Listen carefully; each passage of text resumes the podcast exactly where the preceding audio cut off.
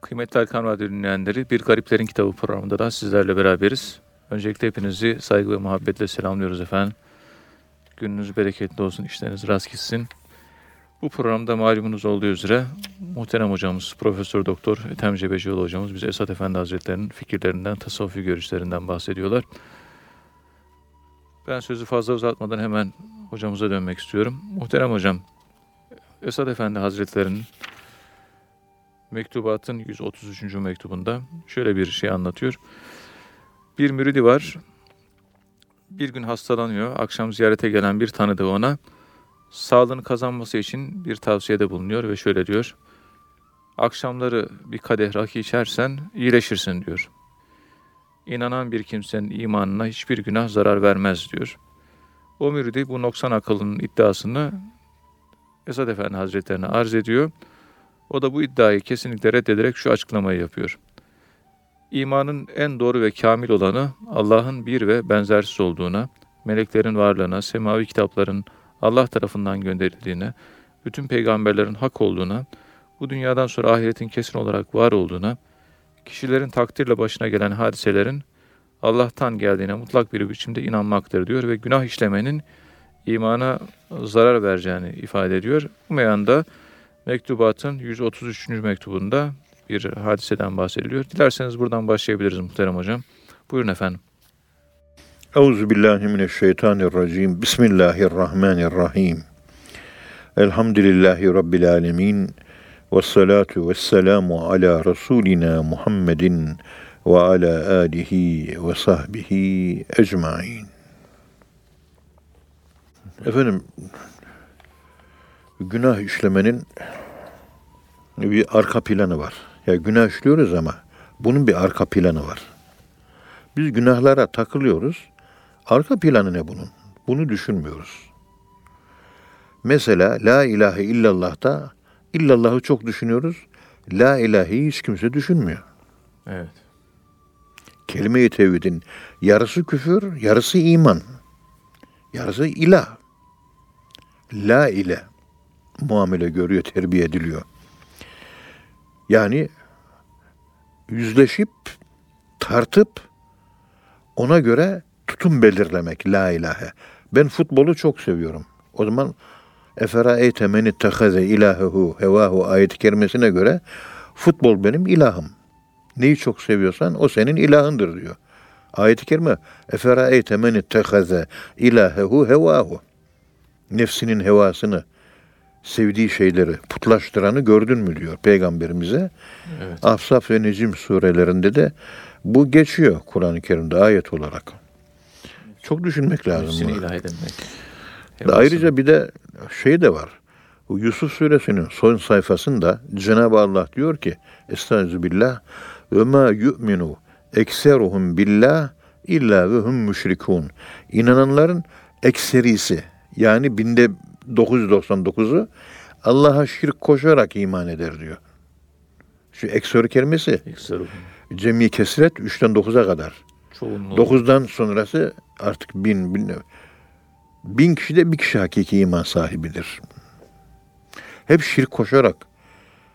İşte tabi o şirk koşarak iman eden, iman ediyor ama şirkleri var. Allah'tan başka sevdikleri var. Cennete girmeye engel mi? Değil.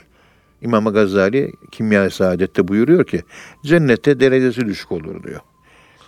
Yani kaliteli büyük lüks semtlerde oturmaz diyor. Gece kondu semtlerde bir oda, bir salon öyle yerlerde oturur. Elektrik suyu yok. Öyle kalitesiz, konforsuz cennetlerde kalır demek istiyor. Evet. Bu. O da cennete girer. Efendim İmam Gazali birisi geldi. Hocam bu Gazali'nin İhya-i Ulumuddin'i okuyacağım. Dört cilt okumak zor. Bana ısrarla özellikle hangi cilti okumamı tavsiye edersiniz? Hangisinden başlayayım? Nereden o başlayayım? Evet. Tabii. O başlarda iman, İslam anlatıyor. Onu zaten biliyoruz. Herkesin bir şey namaz, ibadet bir sürü bir şey. Evet. Üçüncü ciltte La ilahe illallah'ın La ilahe kısmı anlatılıyor. Günahlar ve günahların hakikati. Yani mühlikat bahsi. Mühlikat. Helake götüren. En sonunda da illallahı münciyat bahsi kurtaran salih ameller anlatılıyor. Üçüncü cilt günahların kimyası anlatılıyor. Dördüncü cilt sevapların, hayır amellerin kimyası anlatılıyor. Niye günahların kimyasını önce öne almış da hayır amellerin kimyasını sona almış, dördüncü cilte almış İmam Gazali. Çünkü Allahü Teala'nın çizmiş olduğu ilahi programda öncelik la ilaheye verilmiş. Evet. Allah ondan sonra geliyor. Dolayısıyla hepimiz Allah'ı seviyoruz. Onu görür gibi ibadet etmeye çalışıyoruz. Yani Allah'a iman konusunda hiç kimsenin problemi yok. Türkiye'de 100 kişide 99 kişi Allah var diyor. Allah'a da inanıyor. Yüzde 98'de. Problem yok orada. Ama hiçbir kimse Allah'la ilgili sevgi açısından seviyorum noktasında bir problem yok. Ama işlediğimiz günahlar ve ürettiğimiz ilahlar yani la ilahe hiç bununla yüzleşen var mı? Klinik profesörler, psikiyatri profesörleri bir deney yaptılar. O deney şu. Ve ibretlik bir deney. Şimdi bir küçük küçük çikolata taneleri koydular. Evet. Dediler ki bundan alın yiyin. Ve ne kadar yediyseniz bir kağıda yazın, odadan çıkınca bize verin. Bir yandan da gizli kamerayla çekiyorlar. Evet.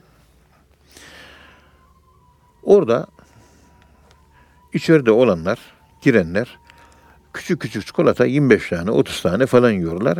Çıkınca 7 tane yedim diyor.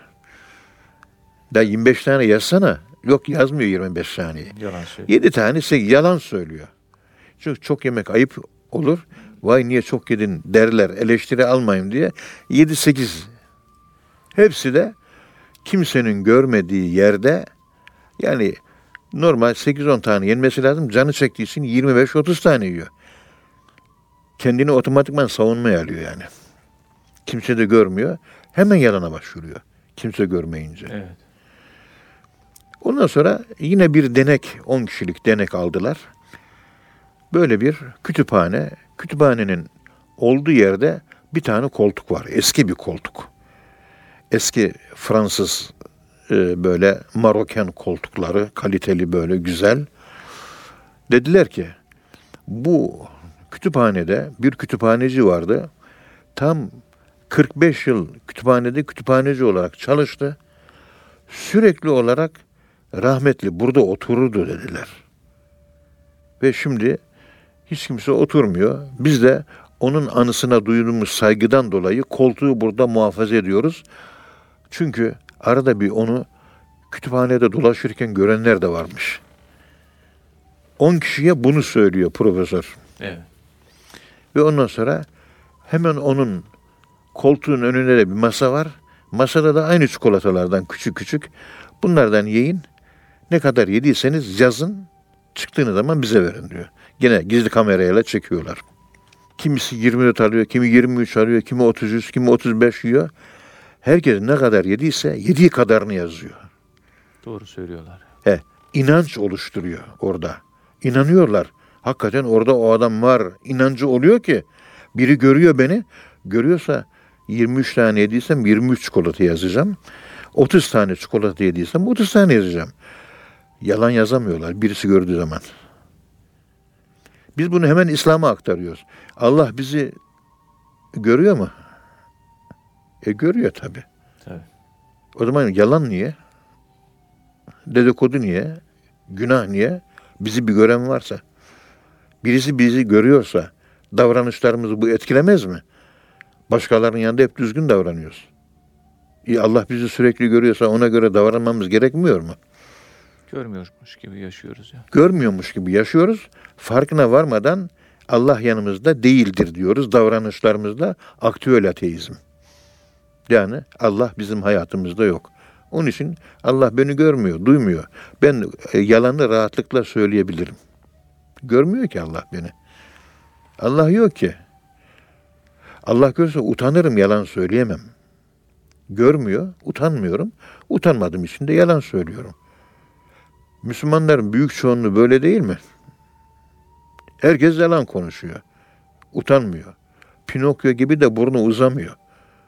İnsanın yüzü kızar yalan söylerken. Evet. Allah yanımıza gelmemiş. Allah uzaklarda. Allah'ı öznelleştiremedik. Allah içimize yerleşmedi, inşa edemedik.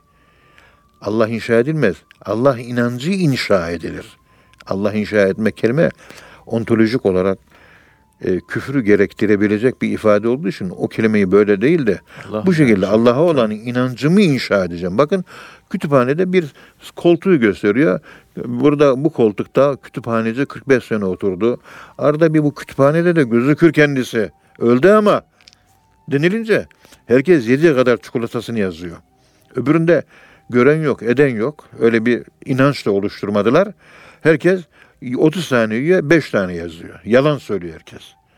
İşte insanda kendini eleştirirken kendini haklı çıkarma temayülü yaratılışta, fıtratta olan bir özellikmiş. Bu özellik fıtratta olduğu için Hz. Musa üç yerde sabredemedi ve üç defa hata yapma hakkı verildi. Üç defa soru sorma hakkı verildi Hz. Musa'ya. Fıtrat çünkü insan o var, bir savunma mekanizması var bir şekilde. Evet. Ve itiraz ettiği için üç defa affedildi, dördüncü de affedilmedi. Efendim küs kalıyoruz. Üç gün nefsin hakkı olarak küs kalma hakkımız var. Dördüncü gün küs kalamayız. Kalırsan iman gitti. Yani imanın zayıflamasına sebep oluyor. İman tüketiyor. Yalan söylemek. İmanı tüketiyor. İmanla yalan bir Müslümanda olmaz. Hadis-i şerif. Bir Müslüman hırsızlık yapar yapar. Zina yapar yapar. Adam öldürür öldürür. Şunu yapar yapar. Bunu yapar bunu yapar. Yalan söyler mi? Peygamber söylemez diyor. Yalan söylemek imanla alakalı. İnsanın arka kimyasında, arka planında şu günahlarımızın işlemiş olduğumuz günahların bir arka planı var. Televizyona çıkıyor. Bizim arkadaşlar konuşuyor. Karataş Hoca, Nihat Hatipoğlu Hoca konuşuyor. Allah razı olsun. Allah Diğer razı olsun. eee, işte Kayserili o Necmettin Nur Saçan. Nur Saçan Hoca. Konuşuyor hocalar. Konuşurken hep dikkat ediyorum, şuna dikkat ediyorum. İmam Gazali'nin dördüncü ciltini konuşuyorlar. Hep münciyat bahsini konuşuyor. Hep rahmet, hep merhamet. Yahu bu Allah'ın şedidül gaflığı yok mu? Kahharlı yok mu? Cebbarlı yok mu? Cehennem yok mu? Üçüncü cilti nerede İmam Gazali'nin? La ilahesi nerede? Negatifler nerede? Negatif amellerin arka planı kimyası nerede? Hiç kimse bahsetmiyor. Bir yalan söylemek arka mesela dilin afetleri. Dil ile başımızın belaya girdiği İmam Gazali 21 tane konu bulmuş. 21 tane başlık var.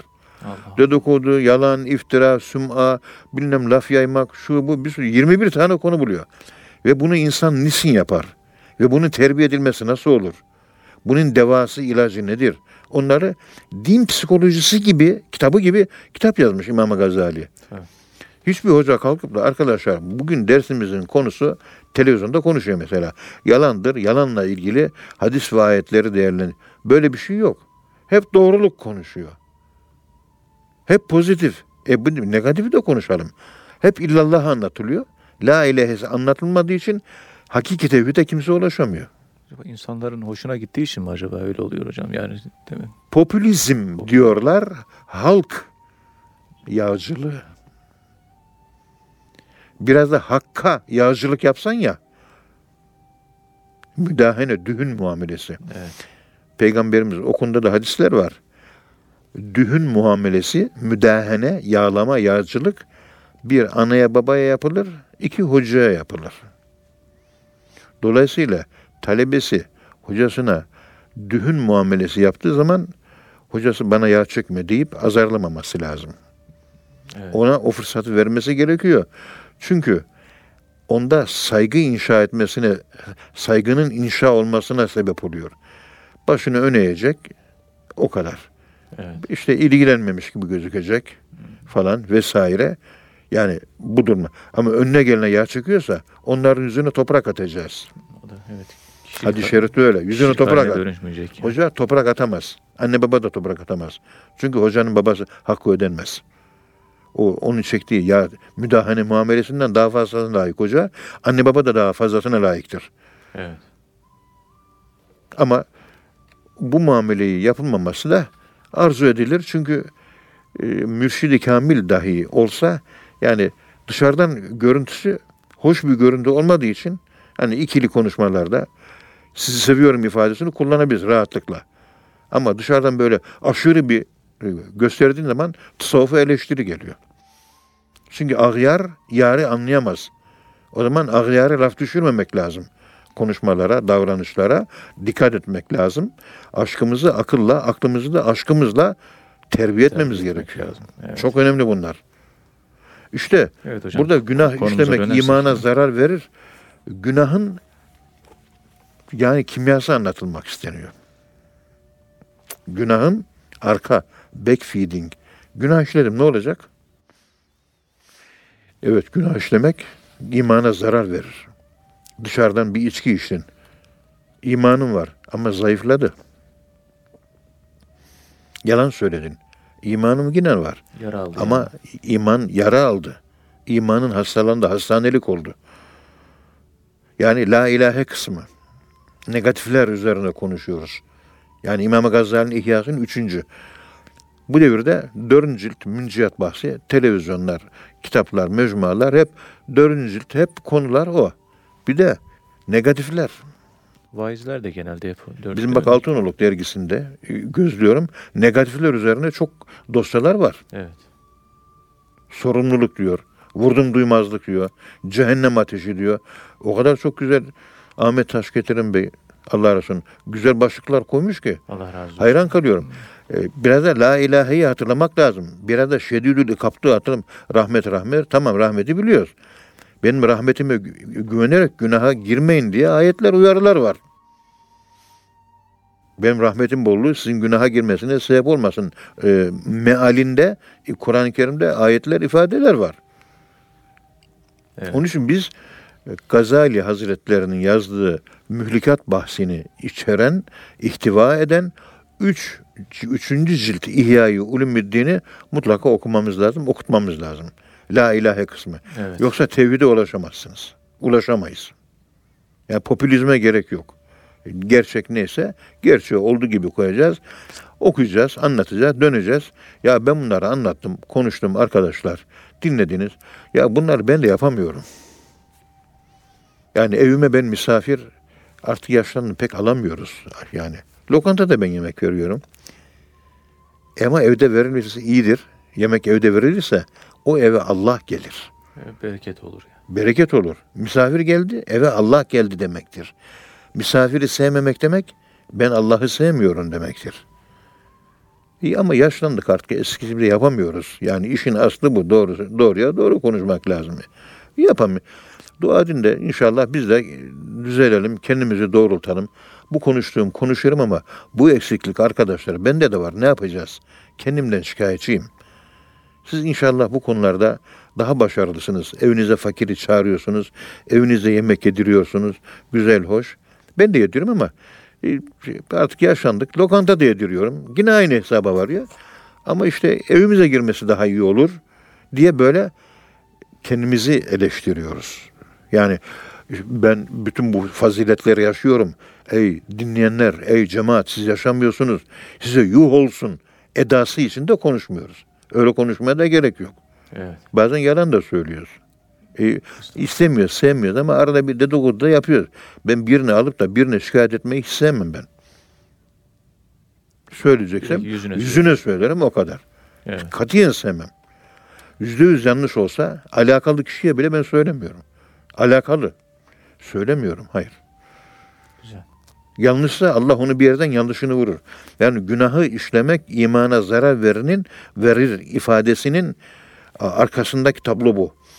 Yani günahın kimyası nedir? Günahın kimyası. Bu. Bunu anlatmak istiyor.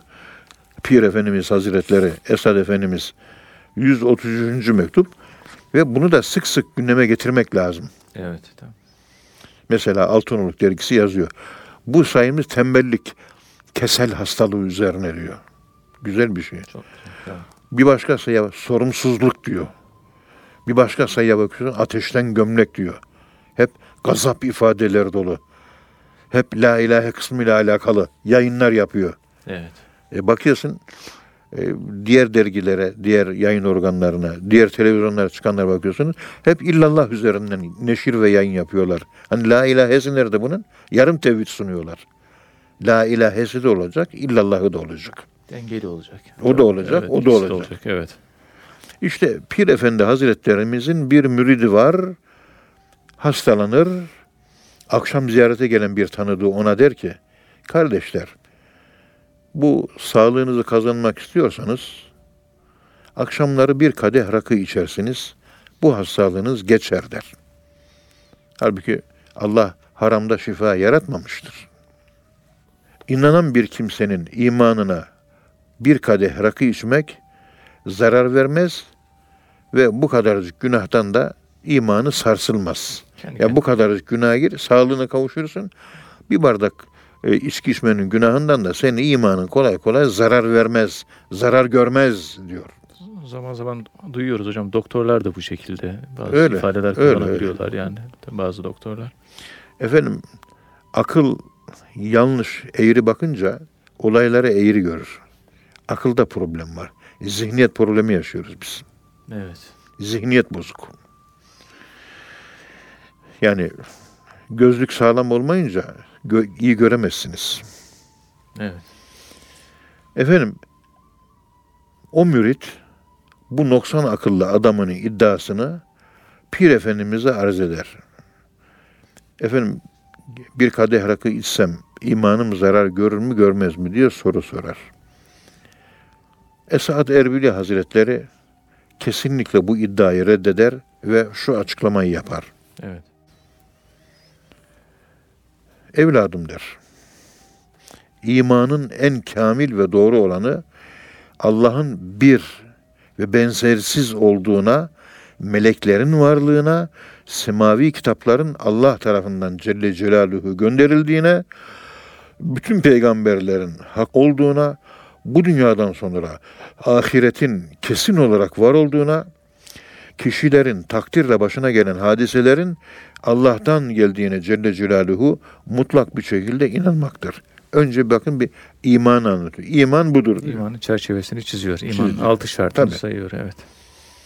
Bunun aksine bir inanca sahip olan kişi gerçek mümin olamaz. Özellikle modernist ilahiyatçı akademisyenler kaderi imanı inkar ediyorlar. Yığınla ayet olduğu halde. Maalesef. Allah bizi muhafaza buyursun. Amin. Mesela ayette Hazreti Peygamber sallallahu aleyhi ve sellemin güvenilir olduğu, doğru sözlü olduğu, yalan söylemediği açıklanıyor. Bunun aksine olarak Hazreti Muhammed Mustafa sallallahu aleyhi ve sellem Efendimiz yalan söyledi diyen bir kimse küfürdedir. Evet.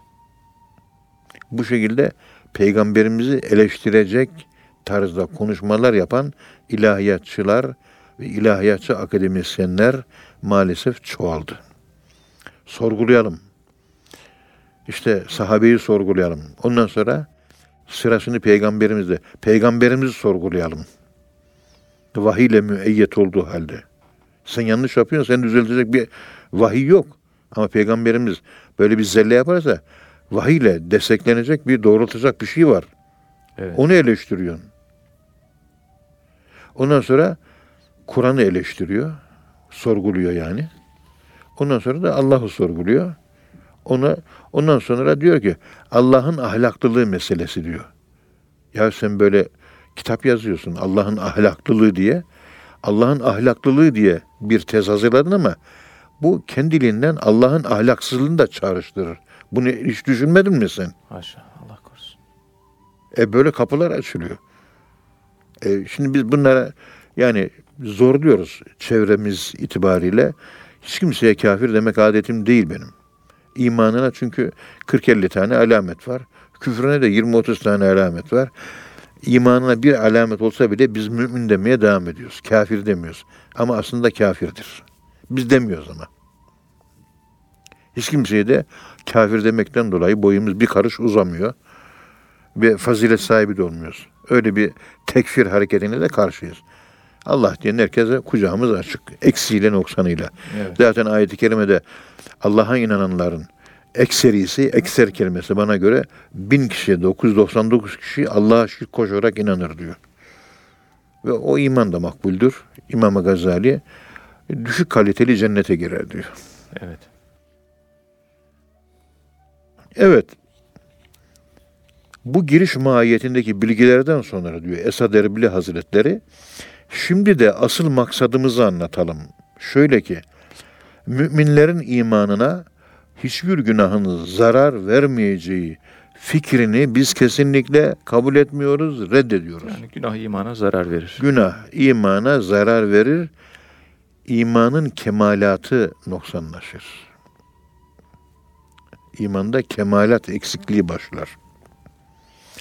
Ve bu inancımızın, fikrimizin doğruluğunu ispatlamak üzere diyebiliriz ki Allah Celle Celaluhu Kur'an-ı Kerim'de Furkan suresinin son ayetlerinde katillerin, zina edenlerin tövbe etmedikleri takdirde cehennemde uzun süre şiddetli bir azaba maruz kalacakları hususu açıklanmıştır.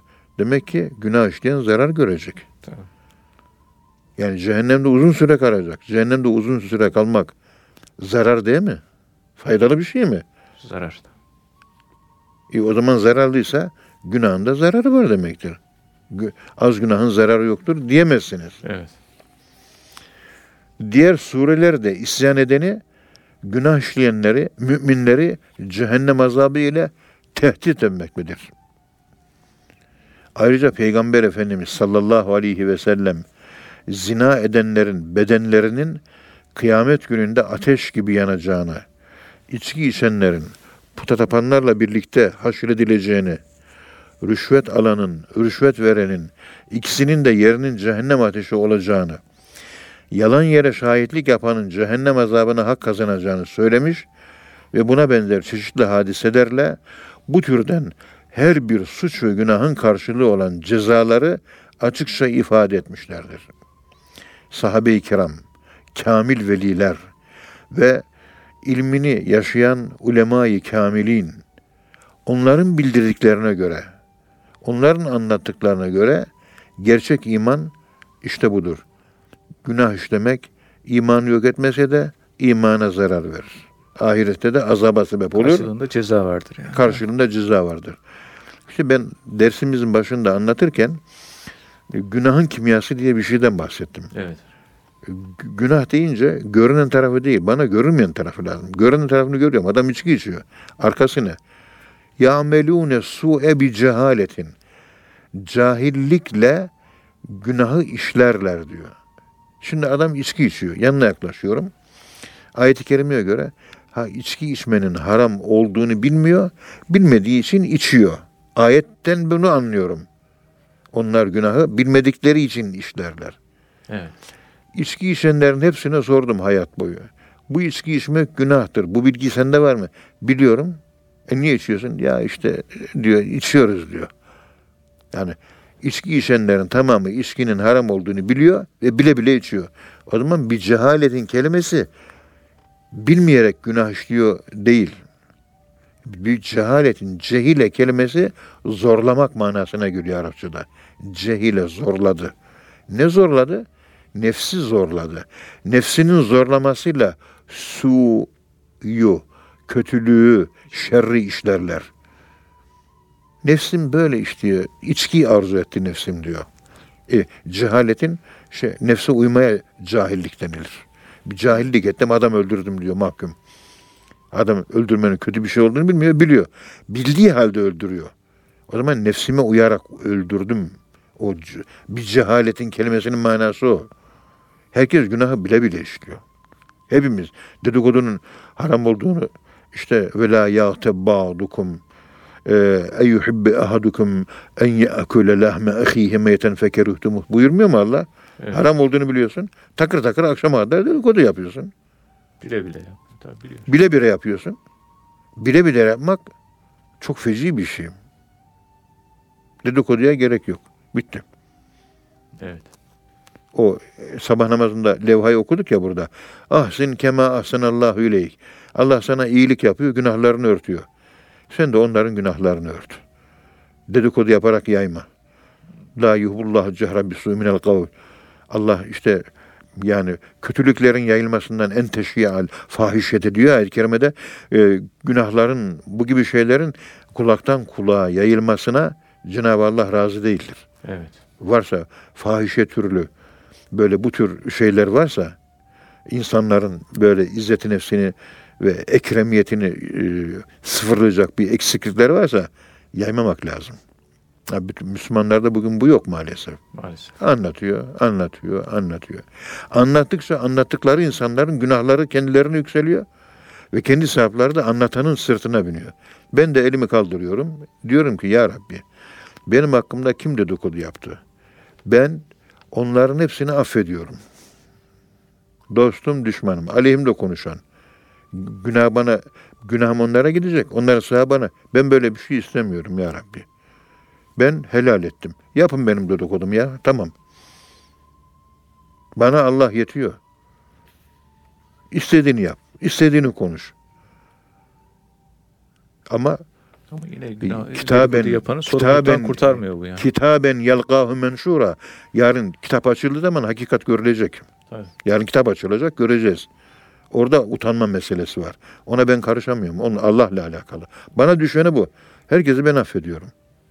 Ama yarın kitap ortaya açıldığı zaman Allah'ın huzurunda utanmanın büyüklüğünün ne olduğunu biliyor musun sen? Otur da kendi nefsinin dedikodusunu yap. İnsanlarda bu eksiklik var. Oturup kendini tartamıyor. Hep başkasını tartıyor. Halbuki sana seni tarttıracaklar. İkra kitabeke ve kefa bi nefsikel yevme aleyke hasiba. Sen gidiyorsun dedikodu yaparak başkasını tartıyorsun. Onun günahı sorulmayacak sana. Sana senin kitabın verilecek. Oku bunu diyecekler. Kendi nefsini sen hesaba çek diyecekler. Okuyacaksın. Ya Rabbi bu kitabın sahibi kimse bu cehennemlik. Ey kulum bu kitabı sen yazdın. İyi o zaman cehennemliksin güle güle diyecek. Allah korusun. Öyle dedikodulara prim vermemek lazım. Şeytandan, arslandan kaçar gibi dedikodudan kaçmak lazım. Hatasız insan olmaz. Yaymamak gerekir. İslam ahlakı budur. Evet. Ha, bakıyorsun tasavvufi seyri sürük geçiren insanlarda bile bu ahlaksızlık var maalesef.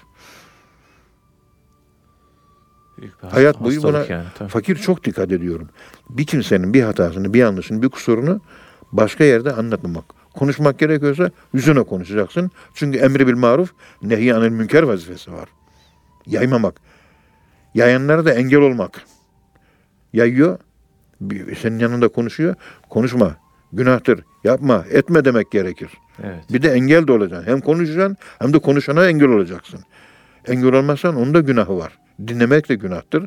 Onun için radyo ve televizyonlarda magazin ve paparazzi haberleri var ya onlar da biliyorsunuz e, medyatik dedikodular, kolektif dedikodular grubuna dahil artistin yanlışlarını gösteriyor.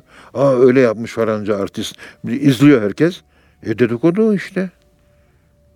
Kolektif dedikodu. Onun için haberlerin tamamını izlemeyin. Haberlerin yarısı dedikodu. Kimin dedikodusu? Adam trafik kazası geçirmiş, yatıyor. O halde televizyona çıkmak istemiyor. Zorla çekiyorlar filmini, zorla televizyonda gösteriyor adam. İşte bak yaralı, şu anda başını oynatamıyor, sağlık görevlileri geldi, sedyeyi getirdi diyor.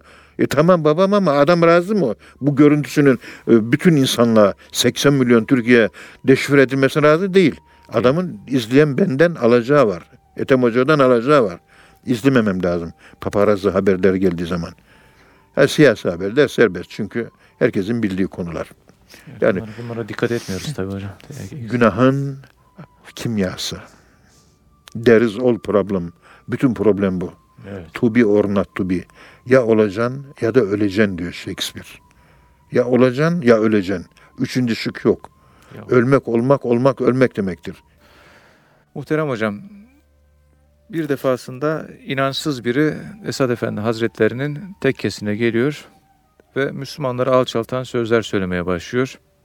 Ve bunun yanında bir de ağır hakaretlerde bulunuyor.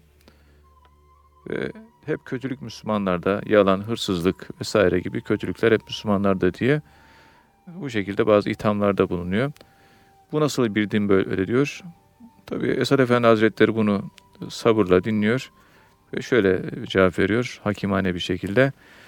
Diyor ki bu dediklerinin hepsi dinimizin büyüklüğüne delildir. Diğer dinler batıl yanlış olduğu için şeytan onlarla fazla uğraşmaz diyor. Çünkü hırsız boş eve girmez diyor. Yani Müslümanların hatalarını dine yüklemenin uygun olmadığı belki burada ifade etmek gerekiyor. Evet, buradan devam edebiliriz hocam. Buyurun efendim. Euzu billahi mineşşeytanirracim. Bismillahirrahmanirrahim. Ve bihi nesta'in.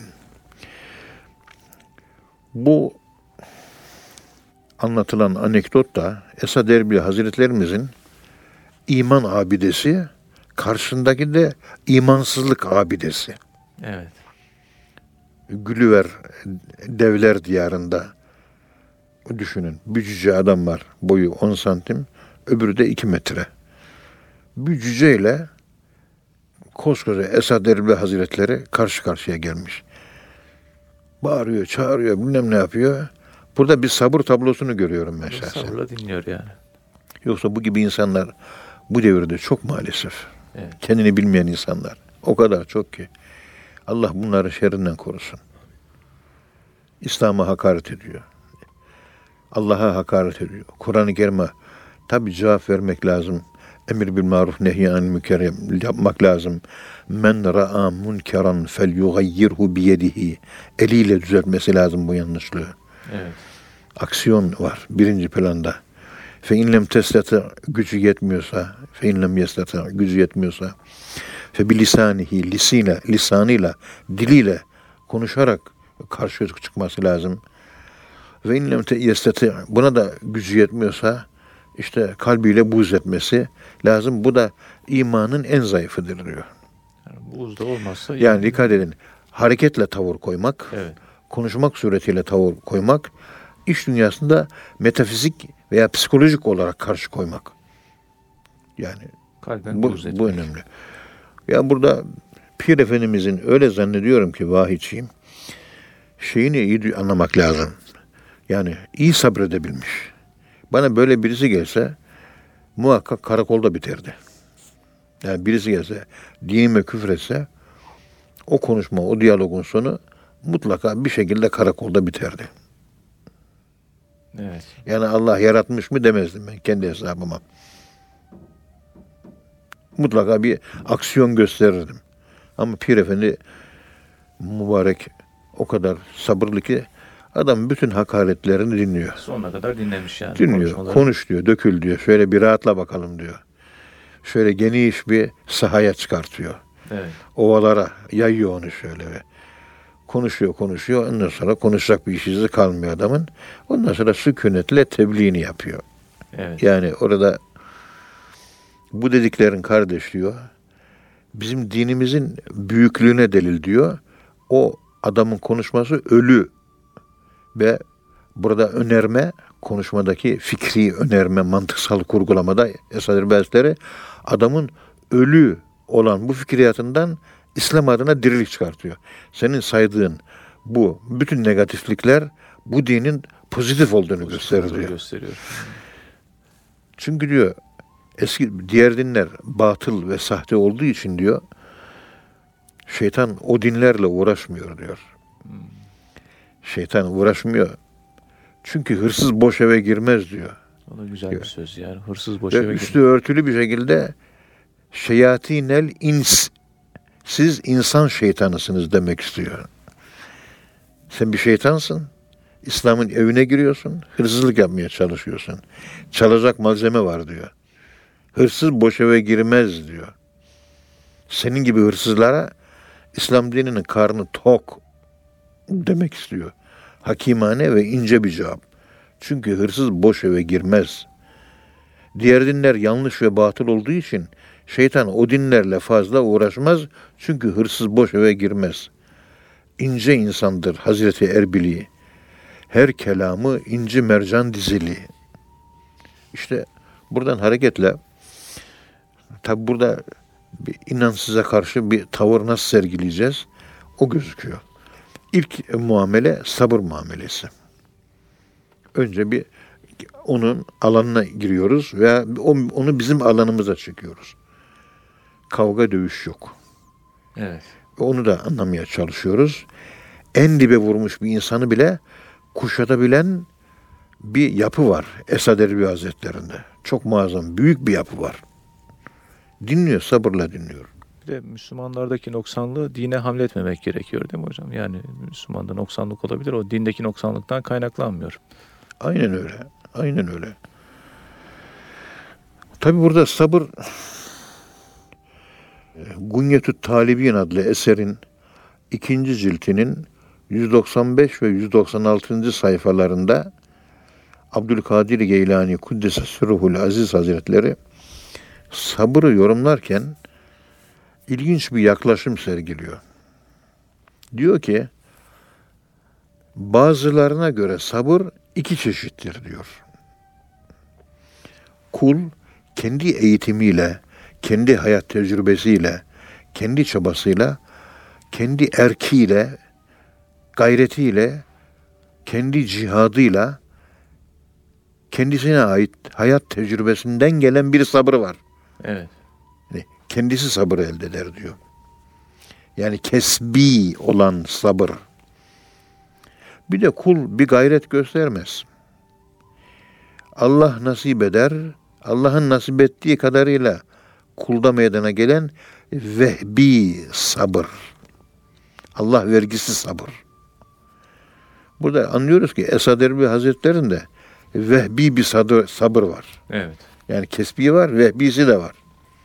Çünkü çok ağır bir hakarete maruz kalmış burada. Anlatırlar. Erenköy'de Mustafa Zihni Paşa Camisi'nde bir cuma vakti ezana yarım saat 20 dakika falan var. Sami Efendimiz de ön tarafta mihraba yakın bir yerde namaz kılacak. Evet. Etrafında ihvan dolu. Caminin tamamı ihvan. Hemen hemen. Orada tanınan, bilinen emekli bir başçavuş. Kalkıyor kalabalığın ortasında Sami Efendi Hazretleri'ne 10 dakika hakaret ediyor. Allah. Neler söylüyor, neler söylüyor.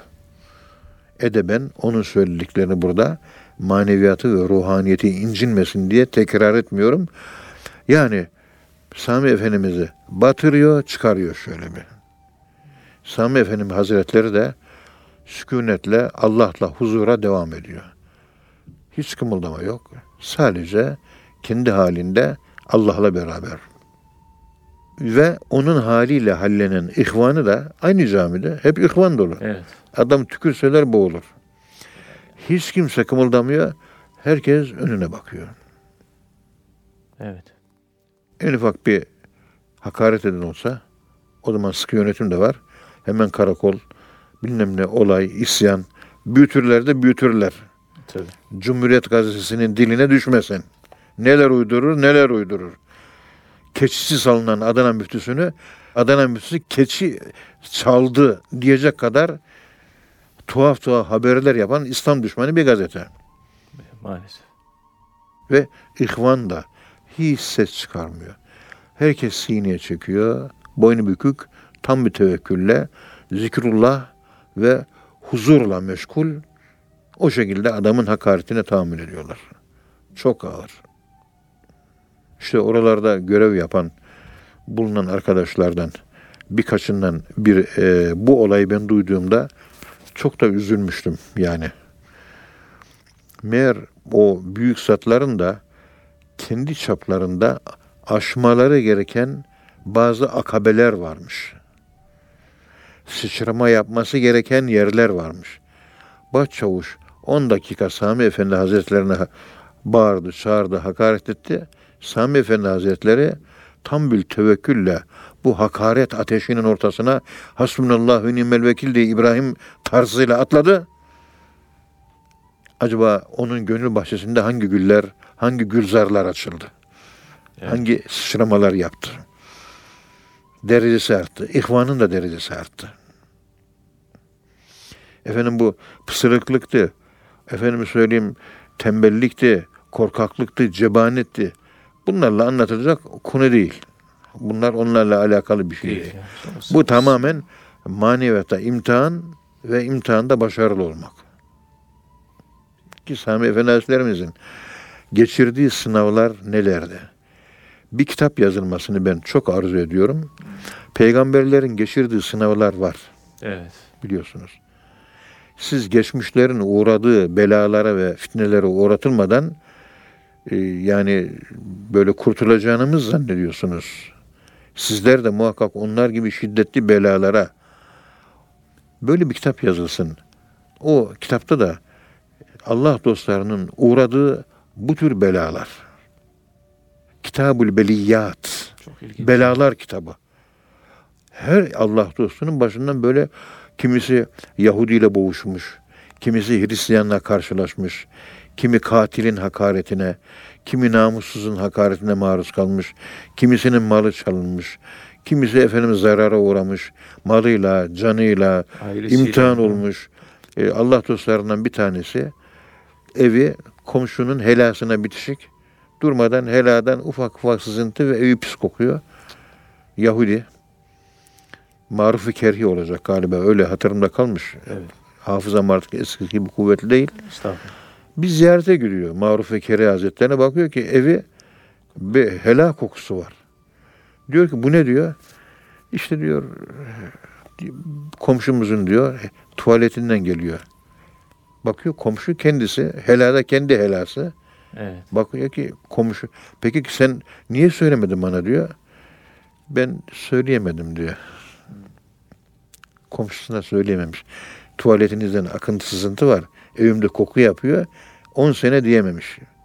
Bizde böyle bir şey olsa hemen bir hafta içinde mahkeme kavga dövüş olur. 10 yıl sabır diyor. Ve oradan derece kazanıyor. Çilekeşlik. Hristiyan Batı dünyası mantalitesinde bu yok. Çile. Yok. Onun için askerleri savaşamadığı için askersiz savaş uçağı, insansız savaş uçağı, yukarıdan bomba atma hiç asker cepheye sürmüyorlar. Niye? Çileye alışık değil. Biz doğu toplumlar çileye alışığız biz. Evet. Ölmeye hazırız. Onların askerleri ölmemeye çalışıyor. Bizim askerler şehit olmaya, ölmeye çalışıyor. Da fark İşte bu çileci, bu tür çileciliğin dikkat edin. insan şahsiyetinde inşa ettiği bu kahramanlık duygusu, bu yapı üzerine çok durmamız lazım. Evet. Türk askeri kahraman. Niye? Çünkü psikogenlerinde bizde bu var, çilecilik var. Evet. Kaynanasını evinde barındırmaz, e, kayınpederini evinde barındırmaz, bir yakının hastadır ona bakmaz. Bizde bakılır, adettir. Kaynanamız hastadır, kayınpederimiz hastadır. Ölene kadar bakacağız. Altından pislik alması gerekse pisliğini de alacağız. Bakacağız. Ölene kadar bakacağız. Sürekli bakacağız. Evet. Bıktım, ah, of, yok. Mutlu olacağız. Böyle gülerek. Çilecilik, doğu çileciliği. Doğu çileciliği insanı olgun yapar. Batı çileciliğe karşı çıktığı için batı insanı olgun değil. Atom bombasını yarın rahatlıkla İslam alemine atar mı? Atar bunlar. Yapar mı? Yapar bunlar. Olmaz diye bir şey yok. Çünkü insanlık yok. Yolda bir trafik kazası oluyor. Adam yolda yatıyor, savrulmuş. Hepsi sinema seyreder gibi bir de filme alıyor. Çekim yapıyor. Allah Allah. İşte trafik kazası oldu da geçerken arabayı yavaşlattık film. Her geçen film alıyor. Her geçen film alıyor. Trafik yavaşlamış. Film çekiyorlar. Adam ölmek üzere. Adam orada acı çekiyor. Acı çekiyor. Hiç kimse inip bakmıyor. Bizim Türkiye'de böyle bir manzara olmaz. Evet. İslam ülkelerinde böyle bir manzara olmaz. İşte Esad Erbil Hazretleri'nin bu feragat, Tabii. bu geniş sabrı, yani kemalattaki olgunluğu Evet. gerçekten yani bambaşka bir tavır. Bugün modern zihniyet, seküler zihniyet bu Esad Erbil Hazretleri'nin tavrını sergilemekten uzak olduğu gibi bunu tartabilecek bir mantalite ve zihin yapısı da yok maalesef. İdrakten de uzak yani. Ondan da idrakten de uzak. Enayi der, korkak der. Böyle bir takım kötü kötü bir takım böyle yaftalarla yaftalamaya çalışır. Ama arkasındaki büyük olgunluğu, arkadaki ulu bir dağı göremez. Evet. Beytullah Bey getirmiş talebeleri. Çocuklar yerinde duruyor mu? Durmuyor. Hopluyor, zıplıyor, bilmem ne yapıyor. Beytullah Bey ne yapıyor? Durmadan tebessüm ediyor. Evet. Allah Durmadan. Durmadan yaptığı iş Beytullah Bey bakıyoruz. Durmadan tebessüm ediyor. Hiç söyle yapma, böyle yapma, öyle bir şey yok. Yok. Gayet sükunet.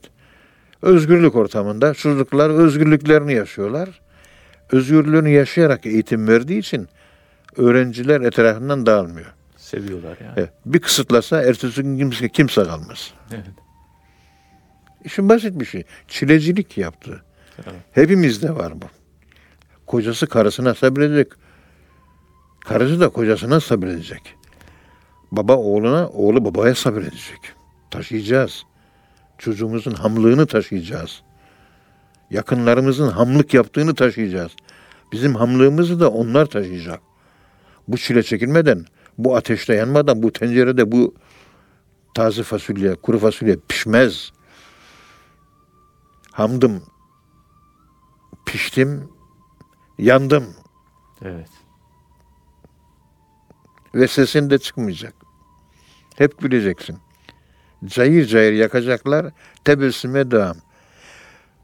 Alev belaların ortasında tebessüm etmenin manası hasbunallah ve nimel vekil demenin beden diliyle ifadesidir. Beden dili.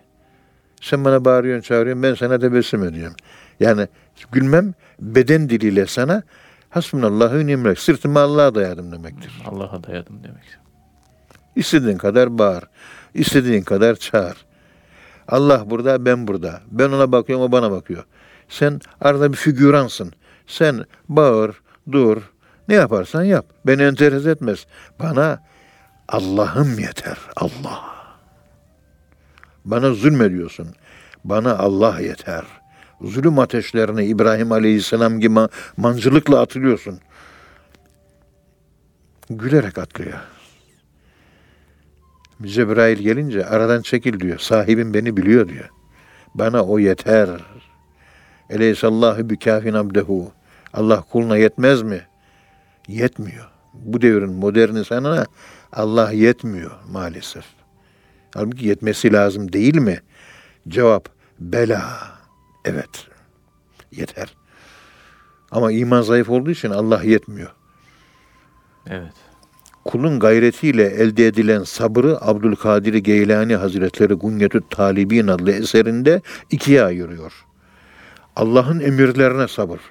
Allah namaz kılıyor. Bir emir değil mi? Evet. Ya alışana kadar bayağı sabır gerekiyor. Alıştıktan sonra artık kolay. Alışana kadar. Yine Allah'ın yasaklarından sakınma hususunda sabır. O da büyük bir sabır.